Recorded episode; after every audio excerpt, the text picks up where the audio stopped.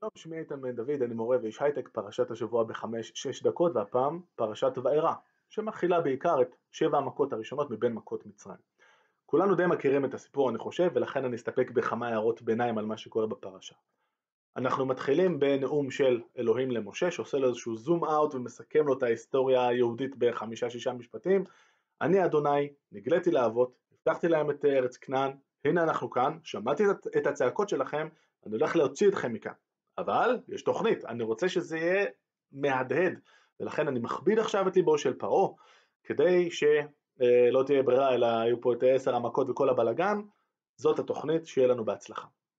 אני רוצה לעצור כאן לרגע ולדבר על חופש הרצון. אנחנו פחות חושבים על זה כעל בעיה היום, אבל במשך מאות שנים זאת הייתה נקודה מאוד חשובה וקשה להוגי דעות של המחשבה הדתית. כי לנו התפיסה, החוויה האנושית הבסיסית היא שאני יכול לגמרי להחליט מה אני עושה, אם אני עכשיו מרים את היד או לא, זאת החלטה שלי. אבל זה מתנגש עם אה, שני מאפיינים עיקריים של אלוהים כמו שאנחנו תופסים אותו, אחד הוא נורא נורא חזק, אז מה פתאום שהוא יאפשר לנו לעשות את מה שאנחנו רוצים בעוד שהוא קבע את כל שאר הדברים האחרים בעולם, ומכיוון שהוא כבר יודע את העתיד, הוא יודע מה אני החלטתי לאכול מחר בבוקר לארוחת בוקר, אז מה הסיכוי שלי כבר להחליט אחרת? הרי הוא כבר יודע מה החלטתי. הרמב"ם אה, דן אה, בקשיים האלה בדרכו הפשוטה, מעמיקה בכל זאת ומבריקה במשנה תורה, והוא מסכם שחופש הרצון אכן קיים, והמקרה של אה, פרעה הוא מקרה שנראה לנו יוצא דופן, אבל גם, והוא באמת יוצא דופן, אבל צריך לזכור בו שההחלטה הראשונית לסרב לצו האלוהי הייתה של פרעה בלי, עוד לפני שאלוהים מכביד את ליבו, ולכן גם כאן אה, הייתה לפרעה את הבחירה, הוא זה שבחר אה, בבחירה הלא נכונה.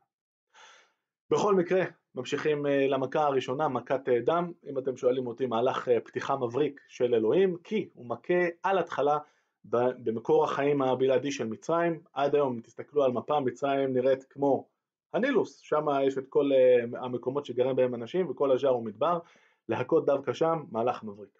החרטומים מנסים אה, להראות אה, כמה גם הם יכולים לעשות את הטריקים הזולים אה, של משה ואהרון וגם הם הופכים את המים לדם, עוד נחזור אליהם בהמשך. המכה הבאה, מכת צפרדע, היא מסתיימת בצורה שאני מאוד אוהב, כשמשה אומר לפרעה בוא, תגיד לי אתה מתי, רוצה ש... מתי אתה רוצה שאני אעשה, אני גם אראה, אני אראה לך שלא רק שאני יודע להביא את הצפרדים, אני יודע להוציא אותם, מתי שבא לי. התפאר עליי, אומר משה לפרעה, המקבילה לקטע בכדורגל שבו אתה עובר את כל ההגנה, עומד מול השור, ואתה אומר, אתה רוצה את זה מימין או משמאל? קטע נורא מגניב בעיניי. אמ, המכה הבאה, מכת אה, קינים, שם כבר החרטומים לא יכולים אה, להצטרף אה, לזה, הנה גם, גם אנחנו יודעים להביא לפה צפרדעים, תראה איזה יופי, אנחנו כבר לא יכולים להביא קינים, יש לנו כאן עסק עם משהו יותר מורכב, אצבע אלוהים היא, אומרים החרטומים לפרעה, כבר, זה כבר לא אורי גלר והשטויות שלו עם הכפיות, זה משהו יותר רציני, פרעה עדיין לא מתרשם. במכת אה, שכין, אני כבר אה, רץ אה, טיפה קדימה, שזה איזה שהם אבעבועות כאלה, אז כבר ממש רואים לך פרשה צוחקת על החרטומים שכבר לא יכולים לעמוד בפני משה ואהרון ופרעה וצריכים לברוח הצידה. ניכר שמי שכתב את הפרשה הזאת לא אהב את החרטומים יותר מדי. אולי הוא הסתבך עם הכתב שלהם. בכל מקרה הביטוי האהוב עליי בפרשה אה, הוא לא בפרשה בכלל, אלא הוא בפרשנות של חז"ל למכת הברד. מכת הברד שהיא גם באה עם התראה מראש. אה, משה, משה ואהרון אומרים בעצם, שמע, מחר הולך להיות קטסטרופה מוחלטת, תגיד לכולם שייכנסו הביתה עם המקנה והכל, גם הולך להיות פה בלאגן שחבל על הזמן, ויורד הברד ואש מתלקחת בתוך הברד, אה, וחז"ל אומרים על הדבר הזה, זה נס בתוך נס. לא רק הנס של הברד הפסיכוטי, אלא גם זה שיש אש בתוכו, והייתם מצפים אה, שהאש והמים הקפואים ינטרלו אחד את השני, אבל לא, אלוהים עשה פה נס בתוך נס. ואני לוקח את הביטוי הזה ואני סבור שכל החיים שלנו כאן, אה, במובן הצר והרחב, הם נס בתוך נס. אה, אם אנחנו יכולים מדי פעם להשתחרר מהמועקה והטרדות של היום ולהסתכל טיפה בזום אאוט, אני מרגיש כמה אני אסיר תודה על כל הדברים הטובים שיש לי בחיים, מבחינתי נס בתוך נס, אחת האמירות החזקות של חז"ל.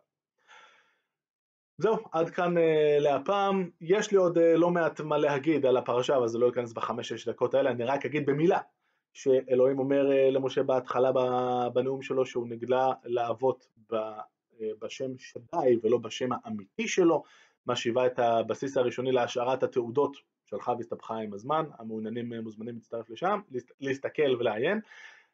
ודבר נוסף, כשכתוב ותעל הצפרדע במכת מצרים, רבי עקיבא מפרש את זה כפשוטו, הוא תמיד נתן הרבה חשיבות לכל מילה וכל אות וכל תג, ולא היה נורא חשוב שכתוב ותעל הצפרדע ביחיד, ורבי אלעזר בן עזריה קורא, צועק עליו, זה במסכת סנהדרין דף ס"ז עמוד ב', כלה מדברותיך, לך תתעסק בנגעים והאהלות בעניינים של הלכה, אתה פה, אתה לא באת בראש המתאים. ואומר אם אתה כל כך מתעקש עם הצפרדע, אז אני אגיד לך, עלתה הצפרדע הראשונה, שרקה להם, לשאר, והם באו. אתה תמיד נחמד, תמיד נחמד לראות את ההתייחסות של שאר החכמים לעקיבא, למרות שהוא הדמות נורא דומיננטית, לא כולם התחברו תמיד למה שהוא אמר, ואני זוכר בהקשר הזה, ובזה אני ממש מסיים, את, ה, את התשובה של אחד החכמים לה, להתמקדות של עקיבא בזה שהמשיח הולך להגיע כל רגע, לא, עקיבא, יעלו עשבים בי לחייך ועדיין בן דוד לא בא. זאת אומרת, המשיח עוד יבוא עוד בעתיד, נראה שבמקרה הזה גם אה, החכם ההוא היה לו מה לומר, נקווה שהמשיח יגיע בהקדם בכל מקרה. עד כאן להפעם, לסרטונים נוספים ולתיאום הרצאות אפשר להקליק כאן, להתראות.